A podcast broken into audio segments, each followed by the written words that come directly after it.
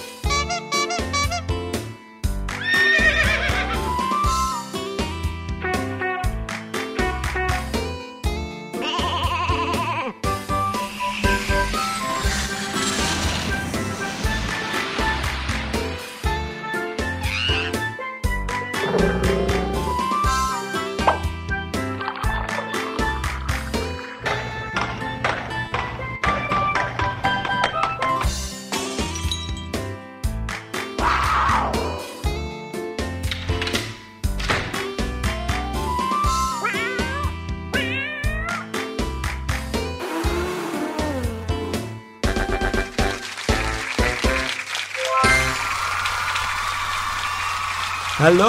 สวัสดีครับ เสียงสนุกกลับมาแล้วครับ ใครรอที่จะเจอพวกเรา แน่นอนครับ ตอนนี้ทุกๆคนอยู่ใน thaipbspodcast.com พี่หลุยและพี่ลูกเจี๊ยบก็รอน้องๆอยู่ในทุกเวลาที่น้องๆคิดถึงเราเลยละครับ อากาศช่วงนี้เนี่ยก็แปลกเหมือนกันนะคะ อากาศค่อนข้างจะอบอ้าวร้อนบางวันนี่ก็คือฝนตกแล้ว เพราะฉะนั้นเนี่ยเรียกได้ว่าในช่วงนี้เนี่ยนะคะ นอกจากสถานการณ์เชื้อโรคที่อยู่ในอากาศของเราแล้วเนี่ยก็ยังมีเรื่องสุขภาพอีกเรื่องหนึ่งที่น่าห่วงด้วยก็คือเรื่องการเปลี่ยนแปลงของอากาศ เพราะฉะนั้นเนี่ยน้องๆ รวมไปถึงชาวเสียงสนุกทุกคนนะคะ อย่าลืมดูแลรักษาสุขภาพให้ดีด้วย จริง ๆ ช่วงเดือนพฤษภาคมเนี่ยถือเป็นเดือนที่เข้าสู่ฤดูฝนแล้วนะครับ แต่ว่า อากาศในบ้านเราก็ยังร้อนอบอ้าวอยู่ดีครับพี่ลูกเจี๊ยบใช่แต่พี่ลูกเจี๊ยบก็เชื่อว่าการที่เราดูแล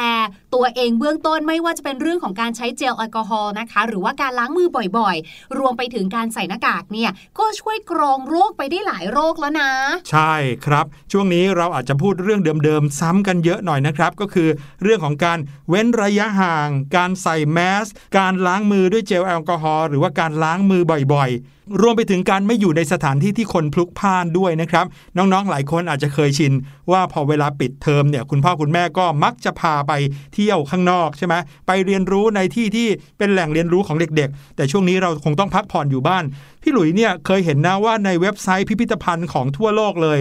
เขาทำเป็นการท่องเที่ยว virtual นะครับ ก็คือเข้าไปในเว็บไซต์ของพิพิธภัณฑ์นั้น ก็จะสามารถเหมือนกับเราเนี่ยเดินเที่ยวได้ทั่วทั้งพิพิธภัณฑ์เลยครับ น้องๆก็ใช้วิธีนี้ในการเรียนรู้เรื่องราวใหม่ ๆ ให้กับตัวเองแล้วก็เพื่อนๆได้ด้วยเหมือนกันครับ ใช่แล้วค่ะ นอกจากนั้นนะคะ เรื่องราวของการเรียนรู้เนี่ยก็ไม่ได้มีแค่ virtual museum หรืออะไรนะพี่หลุยอืมเสียงสนุกเองเนี่ยค่ะ ก็ถือเป็นอีกหนึ่งช่องทางของการเรียนรู้ได้เหมือนกันค่ะ แล้ววันนี้นะคะในช่วงเสียงปริศนาของเราค่ะ เราก็มีเสียงที่น่าสนใจ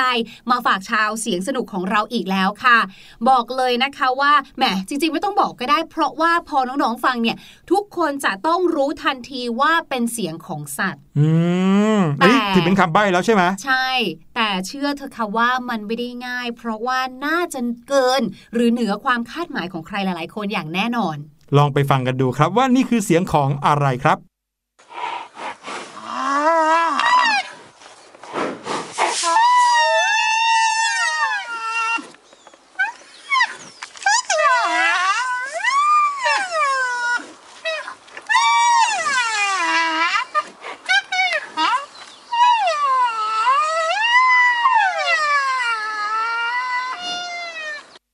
หลังจากฟังไปแล้วหนึ่งรอบนะครับ ลองเดากันดู พี่หลุยยังมีคำใบ้ให้อีกหนึ่งคำนะครับคำนั้นก็คือ แหลม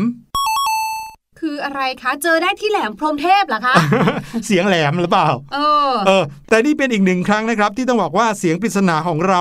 ยากจริง ๆ ครับ ลองเดากันดูแล้วเดี๋ยวเราจะกลับมาเฉลยกัน แต่ว่าตอนนี้ครับ ไปเที่ยวกันดีกว่าเมื่อกี้นี้พี่ลูกเจี๊ยบบอกแล้วว่าถึงแม้ว่านั่งอยู่บ้านนะครับ แค่เปิดรายการเสียงสนุกก็เหมือนกับได้ไปทั่วโลกกับพวกเรา ใช่ แล้ววันนี้นะคะเราก็จะพาทุกคนค่ะ ขึ้นสู่จุดสูงสุดของชีวิตกันนี่ตั้งแต่วัยเท่านี้เลยค่ะ เดี๋ยวนะ ขึ้นสู่จุดสูงสุดของชีวิตเนี่ยถ้าไม่ใช่ว่าประสบความสำเร็จในเรื่องงาน ค่ะ ก็คงจะต้องขึ้นไปบนดอยอินทนนท์ใช่ไหมครับ อุ้ยอันนี้สูงกว่าดอยอินทนนท์อีกค่ะ อะไรครับที่จะสูงกว่าดอยอินทนนท์อีกพี่ลูกเจี๊ยบ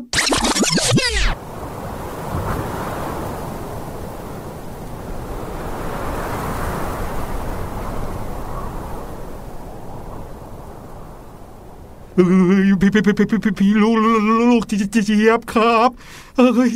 ทำไมไม่บอกกันล่วงหน้าล่ะว่าจะพามายอดเขาสูงขนาดเนี้ยหนาวไปหมดแล้วพี่ลูกเจี๊ยบ แล้วใครเขาให้พี่หลุยเนี่ยออกไปยืนข้างนอกตรงนั้นล่ะค่ะอ้าวก็บอกว่ามายอดเขา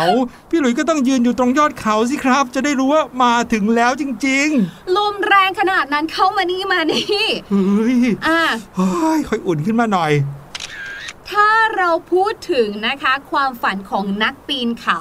หรือแม้กระทั่งพูดแค่ว่านี่เรามาปีนเขากัน แล้วก็เป็นเขาลูกที่สูงที่สุดในโลกเนี่ย พี่ลูกเจ็บมั่นใจเลยนะคะว่าหลายๆ คนเรียกว่า 80-90%เลย จะต้องนึกถึงเอเวอเรสต์อืม ใช่แล้วต้องยอดเขาเอเวอเรสต์ก็คือยอดเขาที่สูงที่สุดในโลก ใช่หลาย ๆ คนเนี่ยคือตั้งเป้าหมายเลยนะคะว่าอยากที่จะไปพิชิตยอดเขานี้สักครั้งในชีวิตค่ะ แน่นอนหลายคนนะเคยเดินทางไปถึงมาแล้ว คนไทยเราก็เคยเดินทางไปถึงมาแล้ว เช่นเดียวกันค่ะแต่ว่าก็ไม่ใช่เรื่องง่ายเลยนะคะ เพราะว่าพอขึ้นไปเนี่ยยิ่งสูงมันยิ่งหนาวอืมแล้วก็อันตรายมากๆเลย เพราะว่าอากาศที่มันอยู่ข้างบน หรือแม้กระทั่งภูมิอากาศอะค่ะ มันคาดเดาได้ยากมากเลย พี่ลูกเจี๊ยบเคยดูหนังเรื่องหนึ่งและพี่ลูกเจี๊ยบก็จำประโยคนี้ได้แม่นเลยก็คือ แต่ละยอดเขาเนี่ยค่ะเขาจะมีอากาศเป็นของตัวเอง เราไม่สามารถคาดเดาได้เลย ไม่สามารถที่จะแบบดูพยากรณ์อากาศได้อะ และแน่นอนนะครับ เรื่องราวของยอดเขาเอเวอเรสต์เนี่ยก็คงจะเคยผ่านหูผ่านตาน้องๆมาบ้างแล้วนะครับ ไม่ว่าจะเป็นข้อมูลที่ว่าเป็นยอดเขาที่สูงที่สุดในโลก แล้วก็ยังมีเรื่องราวของผู้ที่ขึ้นไปเสียชีวิตอยู่ระหว่างทางของการเดินไปที่ยอดเขาเอเวอเรสต์ไม่ว่าจะเสียชีวิตด้วยความหนาว หรือว่าโรคภัยต่างๆ ที่เกิดขึ้น อย่างปัจจุบันทันด่วนนะครับ เรียกได้ว่าการพิชิตยอดเขาสูงอย่างเอเวอเรสต์เนี่ย ถือเป็นอันตรายอย่างหนึ่งที่ท้าทายนักปีนเขามากเลยทีเดียว แต่ยิ่งท้าทายมากเท่าไหร่ นักปีนเขาก็ยิ่งอยากจะพิชิตมากเท่านั้น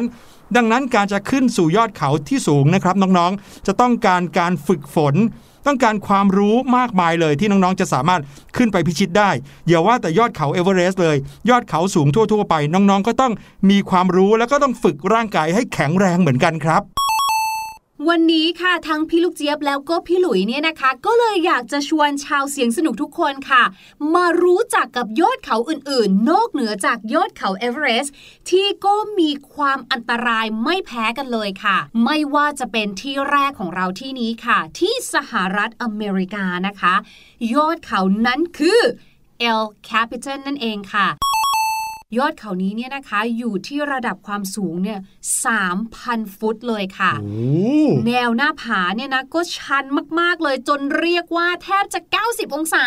อืมเป็นมุมฉากเป็นแนวตั้งเลยทำให้แม้แต่คนที่เป็นนักปีนผามืออาชีพเนี่ยนะคะ ยังเคยแบบว่าตกเขานี้มาแล้วอะโอ้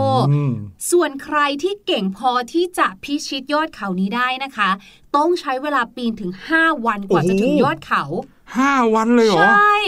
คือถ้าสมมุตินะคะว่าอยากจะนอนพักตรงไหนเนี่ยก็ไม่มีทางเลือกด้วยนะครับนอกจากต้องทำใจแบบว่ากางเต็นท์นอนมันตรงหน้าผานั้นเลยอะโอ้โหเราคิดดูสิว่าหน้าผามันชันขนาดนั้นน่ะอืมพี่หลุยเคยเห็นภาพแบบนี้เหมือนกันนะครับ ไม่แน่ใจว่าจะใช่แบบที่พี่ลูกเจี๊ยบพูดถึงหรือเปล่า เวลาที่เขาจะนอนบนหน้าผาเนี่ยเขาจะเอา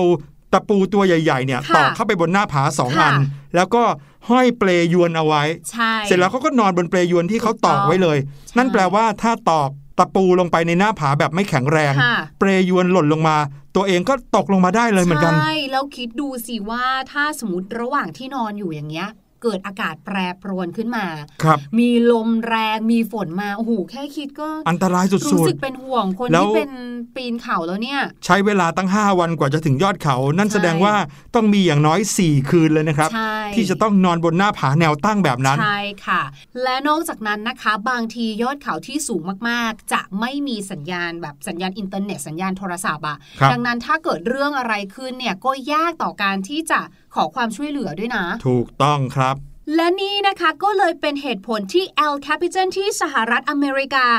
กลายเป็นหนึ่งในยอดเขาที่อันตรายที่สุดในโลกค่ะ ข้ามมายังพรมแดนของประเทศปากีสถานแล้วก็ประเทศจีนบ้างครับ มีเทือกเขาที่ชื่อว่า K2 ก็คือตัว K แล้วก็เลข2เนี่ยนะครับ ยอดเขานี้เป็นยอดเขาที่สูงเป็นอันดับ 2 รองจากยอดเขาเอเวอเรสต์เลย ก็เลยได้ชื่อว่า K2 ตัว K นะครับ เป็นภาษาทิเบต ย่อมาจากคีรีที่แปลว่าภูเขานะครับ ส่วนเลข 2 ก็หมายถึงสูงเป็นอันดับ 2 ขึ้นชื่อว่าเป็นอีกหนึ่งยอดเขาที่อันตราย แล้วก็ท้าทายมากที่สุดในโลกครับ เพราะว่าพื้นผิวของมันนั้น ปกคลุมไปด้วยทานน้ำแข็ง แล้วก็หิมะจำนวนมหาศาลมากๆพูดง่ายๆว่าถึงแม้น้องๆ จะเห็นยอดเขาเป็นสีขาวสวยงาม แต่อันตรายนั้นซ่อนอยู่มากมายครับ เพราะว่ายอดเขาที่เป็นหิมะนั้น นึกจะถล่มลงมาเมื่อไหร่ก็ถล่มได้เลย โดยที่นักปีนเขาอาจจะไม่รู้เลย ว่ากำลังเผชิญอันตรายของหิมะถล่มอยู่ครับ ไม่เหมือนกับหน้าผาที่เป็นหินเนาะอย่างน้อยเราตอกตะปูลงไปเนี่ย เราก็จะรู้ว่าตอกลงไปบนหินที่จะแข็งแรงหรือไม่ แต่ถ้าเกิดว่าเป็นหิมะเนี่ยตอกลงไปจะถึงชั้นหินหรือเปล่าก็ไม่รู้ด้วยนะครับน้องๆ นั่นก็เลยทำให้น้อยคนที่จะเดินทางไปถึงยอดเขาเคทูนี้ได้ ว่ากันว่านะครับน้องๆ หนึ่งในสี่ของนักปีนเขาที่มาลองฝีมือที่เทือกเขาเคทูแห่งนี้ ไม่เคยได้กลับลงมาอีกเลยครับ แถมยังมีเรื่องที่เล่าต่อๆกันมานะครับว่า ยอดเขาแห่งนี้ถูกสาบโดยวิญญาณของนักปีนเขาสาว ที่อาจจะถูกฝังทั้งเป็นอยู่ใต้กองหิมะด้วยล่ะครับโอ้โหไม่น่าเชื่อว่า การปีนขึ้นไปถึงยอดเขานี้ก็น่ากลัวอยู่แล้วนะ ยังมีเรื่องน่ากลัวมาเล่า ให้ยิ่งน่ากลัวเข้าไปใหญ่เลย นั่นนะสิอุ้ยผ่านข้ามเรื่องน่ากลัวไปดีกว่าค่ะพี่หลุยขาเราไปที่ประเทศเนปาลกันดีกว่าค่ะ ที่นี่นะคะมียอดเขาที่ได้ชื่อว่าเป็นยอดเขาที่สูงเป็นอันดับที่ 10 ของโลกเลย นั่นก็คืออันนาปุรณะนั่นเองค่ะ แต่ว่าแม้ว่าเขาเนี่ยนะคะจะเป็นยอดเขาที่สูงเป็นอันดับที่ 10 ของโลก แต่ความน่ากลัวเนี่ยเรียกว่ามาแรงแซงโค้งขึ้นเป็น the winner ไปเลยค่ะ เพราะตลอดเวลาที่ผ่านมาเนี่ยนะคะ มีคนจำนวนไม่ถึง 200 คนที่สามารถเดินทางไปถึงยอดเขาได้ค่ะ อันเนี้ยเป็นจำนวนคนที่ทำสำเร็จถูกไหมคะ นั่นหมายถึงว่าจำนวนคนที่ไม่สำเร็จและต้องเสียชีวิตไปเนี่ยก็เยอะไม่แพ้กันเลยค่ะ อย่างในจำนวนที่เขาบอกเนี่ยว่าไม่ถึง 200 คนเนี่ยนะคะ ก็มีคนเสียชีวิตถึง 61 คนแล้วว่า ครับผอืมเปอร์เซ็นต์ความสำเร็จในการปีนของที่นี่เนี่ยนะคะมีแค่ 32เปอร์เซ็นต์เท่านั้นค่ะ ถ้านับแล้วก็เท่ากับว่าเป็นหนึ่งใน 3 นักปีนเขาที่มาลองของเนี่ยมีสิทธิ์ที่จะเสียชีวิตระหว่างการปีนเขาอย่างแน่นอน โอ้โห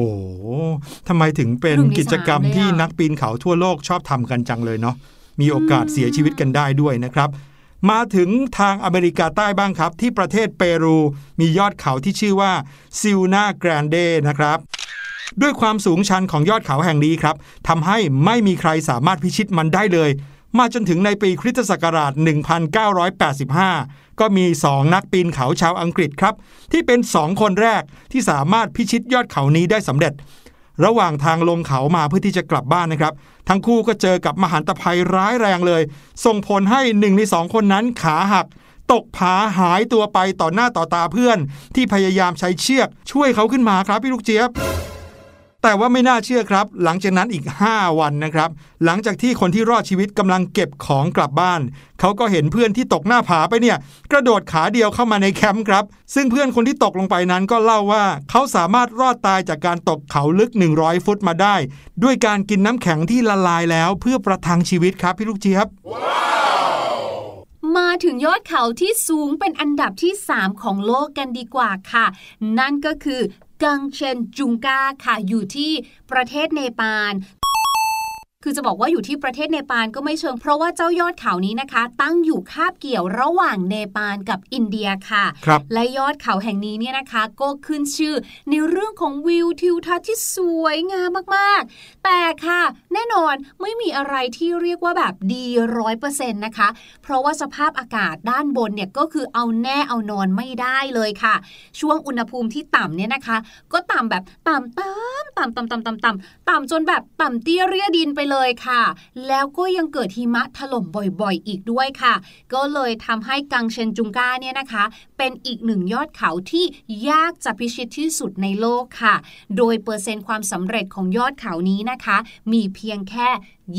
20%เท่านั้นค่ะ และที่สำคัญเนาะด้วยการเปลี่ยนแปลงของสภาพอากาศ แล้วก็การเปลี่ยนแปลงของโลกเราเนี่ยนะคะ ก็อาจจะทำให้ยอดเขากังเชนจุงกาเนี่ยมีความอันตรายมากขึ้นไปเรื่อย ๆ ด้วย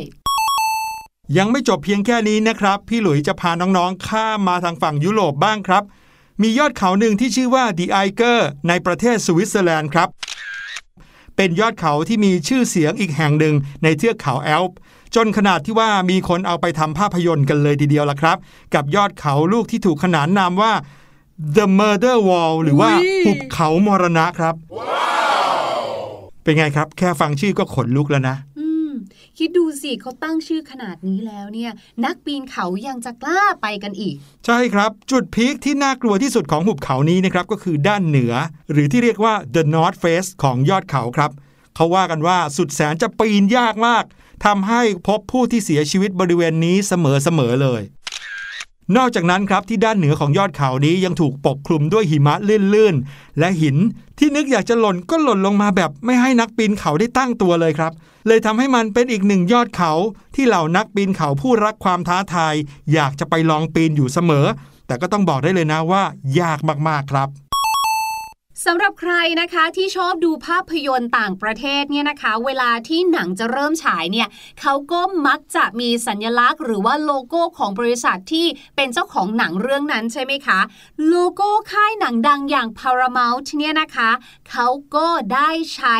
รูปเทือกเขานี้เหมือนกันค่ะ รวมไปถึงค่ะ ใครที่ชอบกินช็อกโกแลตเจ้าสามเหลี่ยม ยาวๆแท่งใหญ่ ๆนะคะ บนซองของเขาเนี่ย ก็ใช้รูปเทือกเขาอันนี้เหมือนกัน นั่นก็คือยอดเขา The Matterhorn ที่เป็นส่วนหนึ่งของเทือกเขาแอลป์นั่นเองค่ะ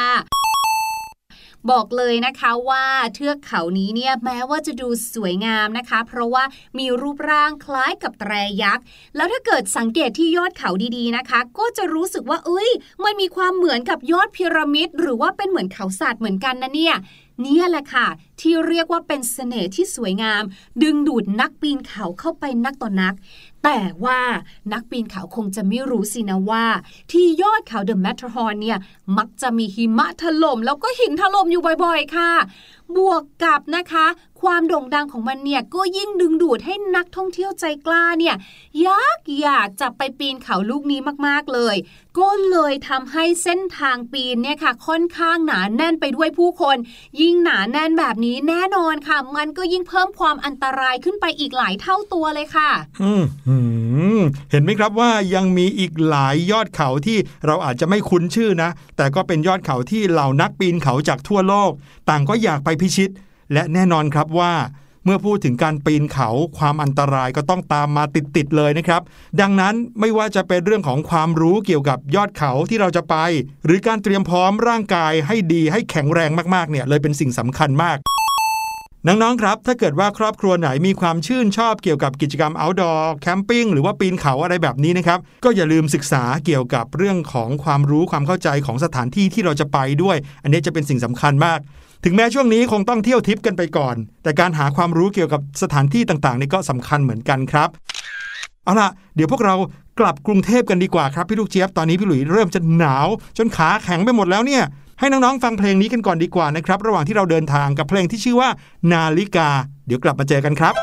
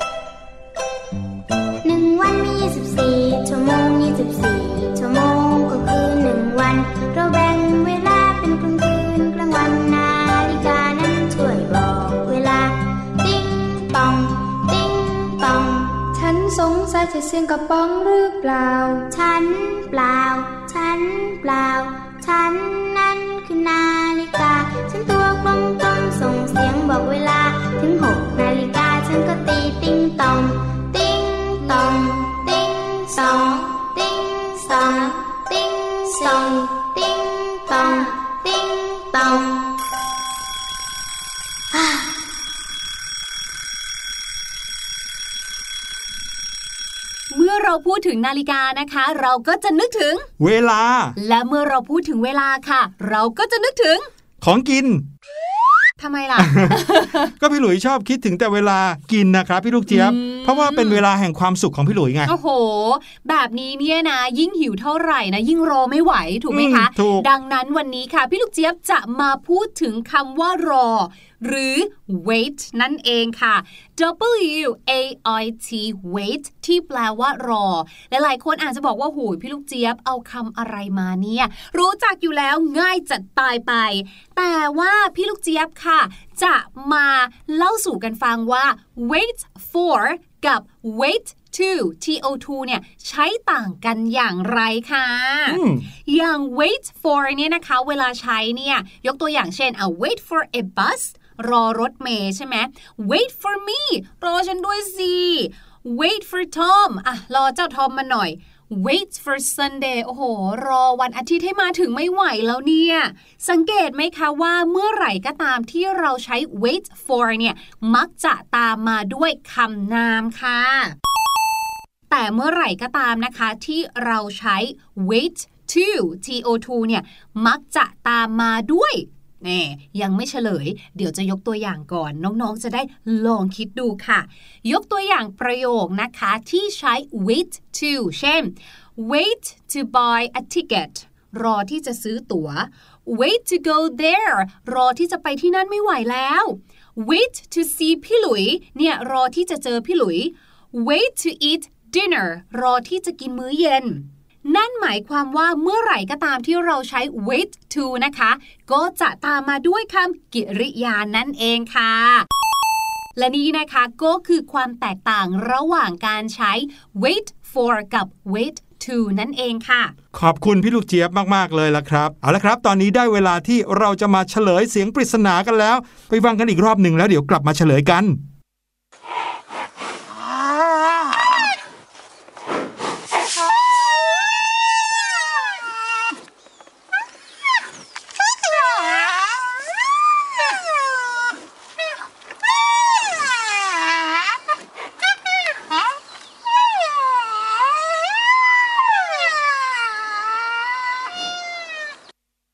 และเสียงปริศนาในวันนี้นะครับ รับรองว่าน้องๆเดากันไม่ถูกแน่นอน นั่นก็คือ เสียงของเจ้าแรดนั่นเองครับ มีใครเคยได้ยินเสียงแรดบ้าง พี่ลูกเจี๊ยบเคยได้ยินไหมพี่ลูกเจี๊ยบไม่เคยได้ยินเสียงแรดเลยค่ะ เคยไปสวนสัตว์นะอืมแต่เนี่ยพยายามดึงประสบการณ์ขึ้นมาก็ยังนึกไม่ออกเลยว่าว่าเสียงมันเป็นยังไงยังไม่เคยได้ยินน่ะ เนาะวันนี้รายการเสียงสนุกหมดเวลาแล้วครับ เดี๋ยวเราจะกลับมาพบกันเมื่อน้องๆคิดถึง คลิกเข้ามาเลยที่ thaipbspodcast.com นะครับ วันนี้ลาไปก่อน สวัสดีครับ สวัสดีค่ะ สบัดจินตนาการ สนุกกับเสียง เสริมสร้างความรู้ในรายการ เสียงสนุก